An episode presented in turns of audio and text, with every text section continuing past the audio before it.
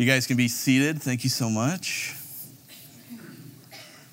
Y'all, I love Christmas. Like, like really, really love Christmas. And it's by far my favorite holiday. It's always been that way from the time that I was a little kid. I just loved Christmas. It is my favorite time of year, and it is just so magical. There's something different and something special about this time of year.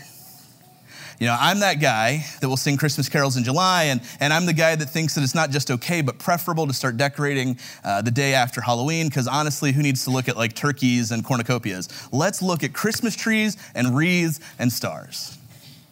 There's something special about this time of year. And, and if you had asked me a few years ago why it was that I loved Christmas so much, I probably would have told you that it was about the things that we get at Christmas, you know, like, like peppermint mocha frappuccinos and Santa's White Christmas from Barnie's. I love coffee. Uh, but also like the things of, of shorter days and, and colder weather. And if I'm being honest, presents. See, my love languages are gifts and words of affirmation, which, when you get right down to it, are just verbal gifts. And, and, and so, to me, like, I, I I thought for the longest time that Christmas to me was about the gifts. And I know it sounds like super unspiritual to say that, but you know, don't judge me. That's, that's how God made me. It's, it's how he wired me up. Now, there's this thing that happens when you become a parent, and no one told me about it. So if you're here and you don't yet have kids, I want to let you know this is, this is for you. When you become a parent, there are a lot of people that will stop giving you presents. And they say things like, Isn't it more important that your daughter has a special Christmas? And yeah, sure, think of the children. Great. You know, it's, it, it's, that's, it is important, but, but here's the thing, you know, I, I know mom and dad, I mean, sorry, Nana and Papa now, it's, the truth is that you just care about my daughter more than you care about me. It's okay. It's okay. And, and, you know, my daughter Kate, she's seven now, and so I've had some time to get used to uh, the fact that there are fewer gifts under the tree with my name on it. And, you know, I know that my family still loves me, even if they refuse to show me love in the way that my heart is wired up to receive it. And, and I'm not bitter at all, I promise.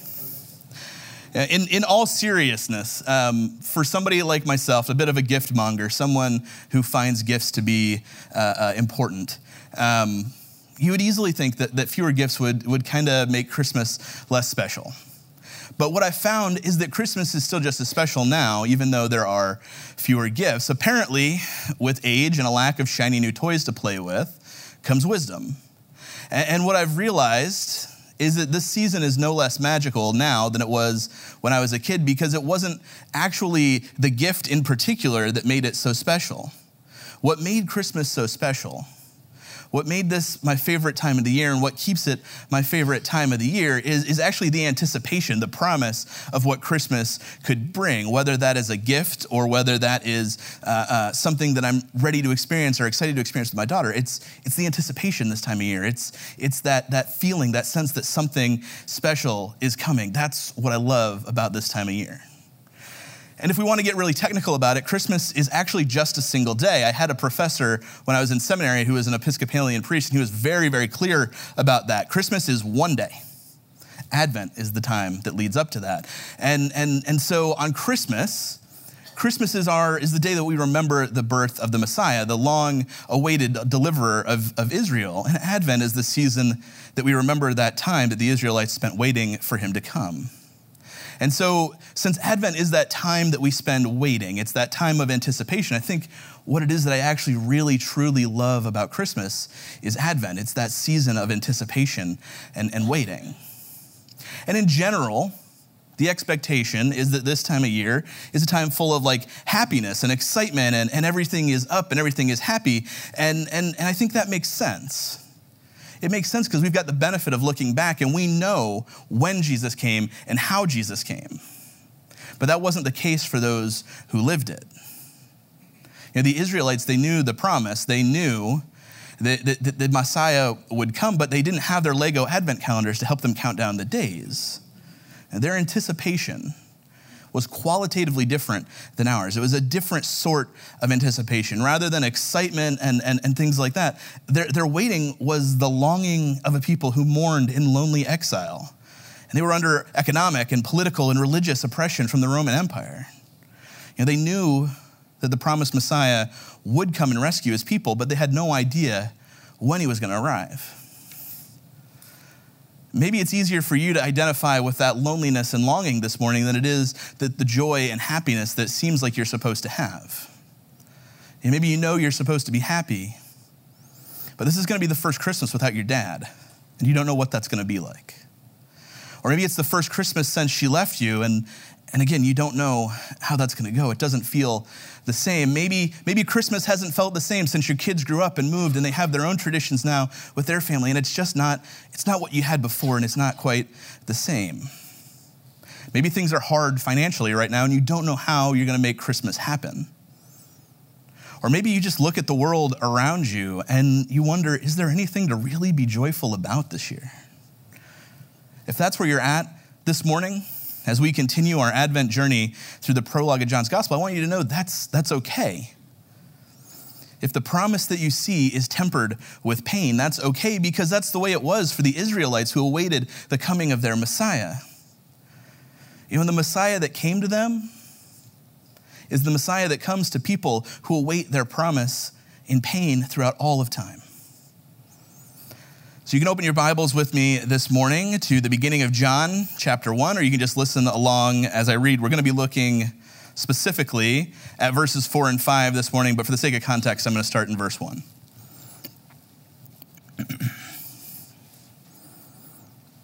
in the beginning was the Word, and the Word was with God, and the Word was God.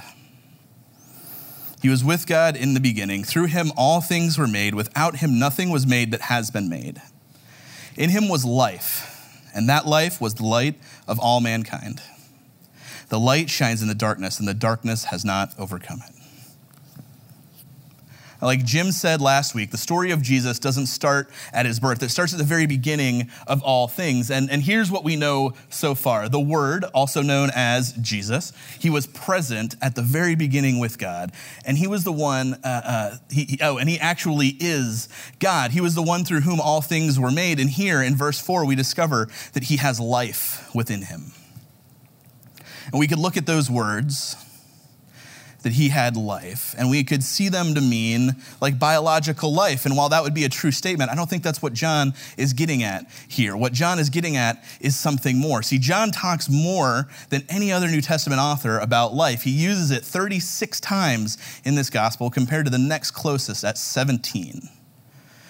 And from looking at how he uses it in other places uh, throughout uh, his, his writing, we know that when John uses the term life, he means more than just biological aliveness. When he talks about life, he's got something more meaningful in mind. The life that John is talking about here in verse 4 is the same that he's talking about when he gets to chapter 20, verse 31, where he says, The reason that he wrote this gospel account is that you may believe that Jesus is the Messiah, the Son of God, and that by believing you may have life in his name professor and, and commentator Frederick Bruner, he, he sees this verse uh, as John inviting his readers come into union with the Word who made you, and you will come to life. You came from him, he says. Please come back to him. You were made for him. And the promise of verse 4 is that, as Bruner puts it, the result of this reunion, the result of coming back to the one who made you, will be more than just human existence, it will be true human life. It might seem odd at first, but, but I actually think it's pretty fitting that our gospel reading plan for the year, it, it ends with, with Jesus' death, and we're looking at those things in the middle of Advent where we're talking about his birth. And I, and I think it's fitting that we do this because while at Advent, while at Christmas, we look back at the time when Jesus was born, that, that birth that actually finds meaning through the death of the man who went to the cross in our place to get forgiveness for our sins and they secure for us the hope of eternal life. And in verse 5, John writes, The light shines in the darkness.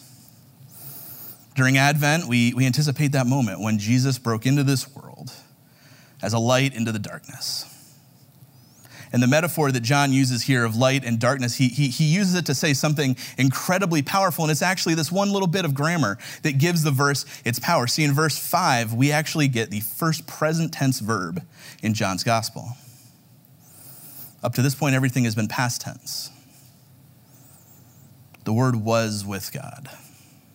The Word was God. Things were made. Then we get to verse 5, and, and as John looks back on creation and the birth of Jesus, we might expect that he would describe that moment in the past tense as well, saying something like, The light shined in the darkness. Instead, John moves to the present tense. And he assures all of his readers throughout all future generations that the light that shined in that moment shines on even now. That's the hope that we have. That light still shines. John follows this proclamation that the light still shines with, with, with, the statement that the darkness has not overcome it. John seems to be looking now from, from the point of Jesus coming into the world to the point where Jesus was raised up on the cross and died for our sins. See, Jesus, you know, he was rejected by the Israelites and, and, and, he, was, and he was killed. And for a moment, it seems as though darkness has extinguished the light. Except that three days later, Jesus is resurrected. The promise of verse 5 is that though darkness may have appeared to win at the crucifixion, and that when we look around, darkness may appear to be winning now. Nevertheless, the truest fact in all of eternity remains that the light shines on in the darkness, even still, because the darkness couldn't put it out.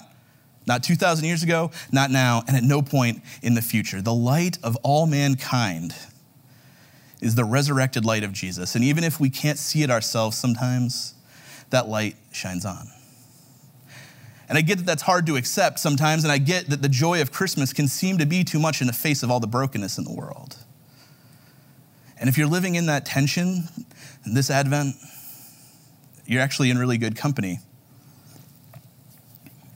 on December 1st, 1863, in the middle of the Civil War, poet Henry Wadsworth Longfellow received a telegram at dinner time that his eldest son Charlie had been severely wounded in battle.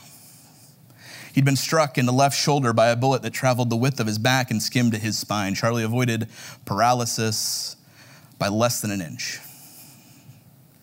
And the Army surgeons informed Henry that his son's recovery was going to be lengthy and uncertain. There was still a risk that Charlie would be paralyzed. On top of that, just two years earlier, Henry's beloved wife had, had died in a fire in which Henry himself had suffered severe disfiguring burns while he tried to save her life. His grief over that loss had been so severe that at times he feared that they would put him in an asylum because of it. And so on Christmas Day in 1863, when Wadsworth, a 57 year old widowed father of six children, the oldest of which had been nearly paralyzed in a war that was ripping apart his country, heard the Christmas bells ringing and people singing songs about peace and goodwill, he did what all writers do. He sat down with his pen in his hand and he sought to make sense of all these discordant emotions at war within his own heart. And the poem that he wrote, Christmas Bells, it reveals this, this inner tumult as he heard the carefree rejoicing of those around him in the remembrance of the Messiah's birth, he felt like the brokenness and injustice of the world in which he lived just called all that into question. Could it possibly be true? Peace on earth, goodwill to men. Could that be true in the midst of his pain and, and the nation's calamity? It, it didn't seem to make sense. The old familiar carols of peace on earth and goodwill to men, they rang hollow to him as he lamented. And in despair, I bowed my head. There is no peace on earth, I said, for hate is strong and mocks the song of peace on earth, goodwill to men. If you turn on your TV or look around, there's no denying that hate is strong and that peace and goodwill seem to be in short supply. Brokenness seems to pervade everything. You know, every year, the Oxford English Dictionary staff, they choose the word of the year. The word that they chose for 2018 is toxic. The rationale behind the choice of that word is that they have found that this, that this word, which, which if you define it really strictly means poisonous, that word has been described, has been used more this year than any other to describe the, the, the vast array of situations, concerns, people, and events that people face in this world. If you're having trouble seeing the light this Christmas, I get it. And I can't tell you what changed for Longfellow, but ultimately his bleak despair that gave way to something stronger. And he concludes that poem then pealed the bells more loud and deep. God is not dead, nor doth he sleep. The right, the wrong shall fail, the right prevail, with peace on earth, goodwill towards men. It's hard sometimes to see the light at Christmas. That's just a fact. Things in our life, they, they make it hard sometimes, like OJ was saying, it's, it's the constant busyness and all of these other factors that fill this time of year. The, the pressure to make it special for those around us, the, the, the, the pressure of, of meeting the expectations of others, but also the unmet expectations that we have of others. This time of year can be draining. And there are so many factors that work against us just organically noticing God's presence in our lives this time of year, which is, which is uh, seems, seems counterintuitive when you think about that we're looking forward to the birth of Jesus, but really, so often this time of year is a time when it is hard to see where God is in our life on a day to day basis. So, what do we do? We've got to get intentional about stopping to see the light. Every summer, my wife Kara and I, we take a team of high school students uh, from, from here at Summit Church on a mission trip down to the Dominican Republic. And when we're there, we encounter and we interact with extreme poverty. People living on less than $1.25 a day, supporting families on less than $1.25 a day. When the brokenness is not just out there on TV, but it's right there where you can touch it, where you can interact with it, it gets hard to see the light. You've got to be intentional about seeing the light. And so one of the ways that we that we tried to do that was to help guide our students through this ancient Jesuit prayer exercise. It's called the Prayer of Examen. The idea of it is this we take a few moments at the end of the day to sift through all the noise, all of your day's experience. We ask God to reveal the places that He's been present with us that day. Among the things that we ask them to prayerfully consider are these With whom did you most connect today? And why do you think that was? How are you feeling at different times? Name, try to name the moods that you felt. As you consider your whole day, when did you notice times of light or life? Where have you seen the face of Christ in others today? What gifts have you received? Not the kind that I have a penchant for, but you know, like the metaphorical sense. What, what has blessed you today? Then we close by, by asking them to take a moment to talk with God like they would a friend about what they've experienced. If you're having trouble seeing the light this Advent, try slowing down and prayerfully looking around find five or, or 10 minutes of quiet space in your day and ask God to reveal himself in your life. And look, I'm not guaranteeing that this is going to work for you the first time. It's, it's not going to come easy, but we're promised that the light is there. So if you keep looking, you will find it. It's kind of like a muscle that you have to train, really. And, and normally we'd wait to the new year to start talking about going to the gym, but it's like find it's like starting a new a, new workout program. You've got to stick with it long enough to get past the initial pain and get to the point that's life-giving and the point that's refreshing and builds you up. It takes work. So don't give up. If you're not re- yet ready to sing joy to the world this year, I get it. I've been there myself, and it's okay. You don't have to feel guilty or try to fake the joy that you think you should have. In fact, some of the best Christmas carols that we have, they're actually about that mix of pain and promise. I actually think that's what Geisel was getting at when he, when he penned that, that, that classic opening line You're a mean one, Mr. Grinch. Now, actually, uh, maybe not that one so much, but have you thought about the, you know, the, the, the, first, the first chorus, or the, sorry, the first verse of O Holy Night?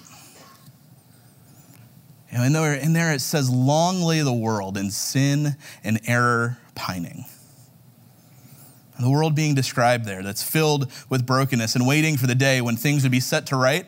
You could write those words right now and they would be just as true. But here's the thing long lay the world in sin and error pining isn't the end, it's just the beginning. The verse continues till he appeared and the soul felt its worth. a thrill of hope. The weary world rejoices, for yonder breaks a new and glorious morn. Things might seem bad right now. Things might be hard right now. But nevertheless, we cling to the promise that the light shines on now, like it did on that very first Christmas morning, like it did on that very first Easter morning, and like it will when Jesus returns to finally set everything to right. That's the promise. That's our hope. There will be a day when everything is set to right, but what do we do in the meantime? We live that real life that comes from being in union with Jesus. That's the life that Jesus invites us into. And it's not a life of passive waiting, of merely living out some defeated existence until we're set free from this broken world. It's a life of purpose as we live into who we already are his image bearers, reflectors of his light. And we saw the same declaration on the lips of Jesus recently when we were looking at the Sermon of the Mount, when Jesus uh, had everyone gathered around him and he told them this He said, You are the light of the world. A city on a hill cannot be hidden. Nor do people light a lamp and put it under a basket, but on a stand, and it gives light to all in the house. In the same way, let your light shine before others so that they may see your good works and give glory to your Father who is in heaven. Are you shining your light? There's this old adage that says you can't feel your way into acting, but you can act your way into feeling.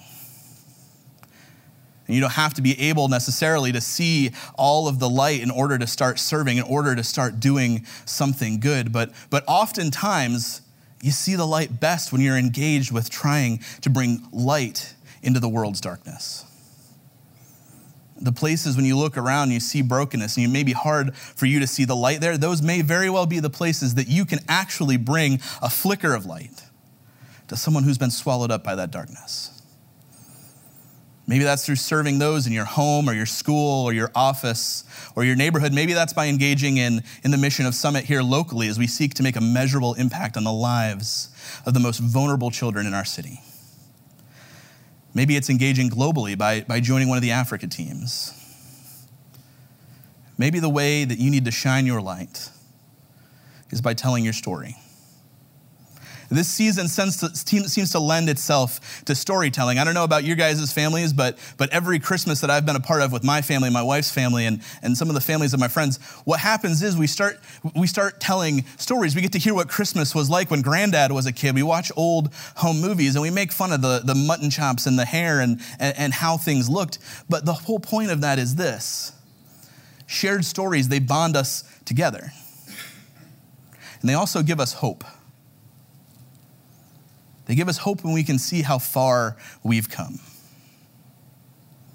And the reason that we say your story told truthfully is good news around here is because it's true. People need to hear your story, where you've started, how far you've come, the good and the bad in between, because your story may be the thing that gives them the hope that they need so they can face being alone again this year. Or that they can trust Jesus to be with them when they don't know what things will look like in the new year. Or that they can get sober or stay sober. Your story shines light. Story is so important. And we spent the summer and, and most of this fall semester in story with our high school students at Edge. We started by bringing in Summit staff members like OJ and regroup director Kaylee Newkirk, uh, BCL writer Michael Murray, and, and lead pastor John Park. And we had them come in and share their stories. They're real stories, not just the good parts, but the hard parts too. And, and we did that throughout the summer. And then this fall, we looked at the stories of these eight different Old Testament characters. Again, they're real stories, not just the good parts. And the thing that we saw over and over again is how the hard and painful things are oftentimes the things that God used for good. That's the power of your story. The places that are hard, the places that God has brought you through, those may very well be the hope that you can shine for someone this year. As much as I love Christmas, it's not always perfect for me. Like the Christmas a few years ago when our business was failing and I didn't know what I was going to do for work in the new year. Or the Christmas a few years before that between the miscarriage and the birth of our daughter, when we didn't know if we'd ever get to be parents. Or the Christmas my freshman year in college when I'd gotten dumped by my girlfriend. I didn't think I'd ever be happy without her, but actually, looking back, that one should probably go in the good column because I dodged a bullet there. Like, I, I can't guarantee you how or when, but darkness always gives way to light. In Advent, there's room for both the promise and the pain, and wherever you are this morning, that is okay. But you should know that you can trust that no matter how dark it seems, the light still shines on. And you can know that our job, as long as we are here, is to be people who bring light, who are light to the world around us. And I can't tell you exactly how God wants you to shine light, but I do know that He does. Because being light is how you and I are fully us. Let's pray. Heavenly Father, thank you for meeting each one of us right where we are. Thank you for loving your, us so much that you sent your son into the world to die in our place to make it possible for us to be in relationship with you. And God, as we wait in anticipation of the moment when your light breaks into the darkness, God, I pray that you will be near to those who are struggling and lead them to hope. In the midst of all of our busyness this season, I pray that you would grant us the time to slow down and to see you at work in our lives. I pray that you would make us people who can see your light in the world and make us people who have the courage to be light in this world. Show us where you want us to engage with the brokenness in our world and tell us when you want us to share our stories. God, help us to be people who truly show your love to those around us this Advent. And we ask it all in the name of your Son, Jesus Christ, in whom we put our hope. Amen.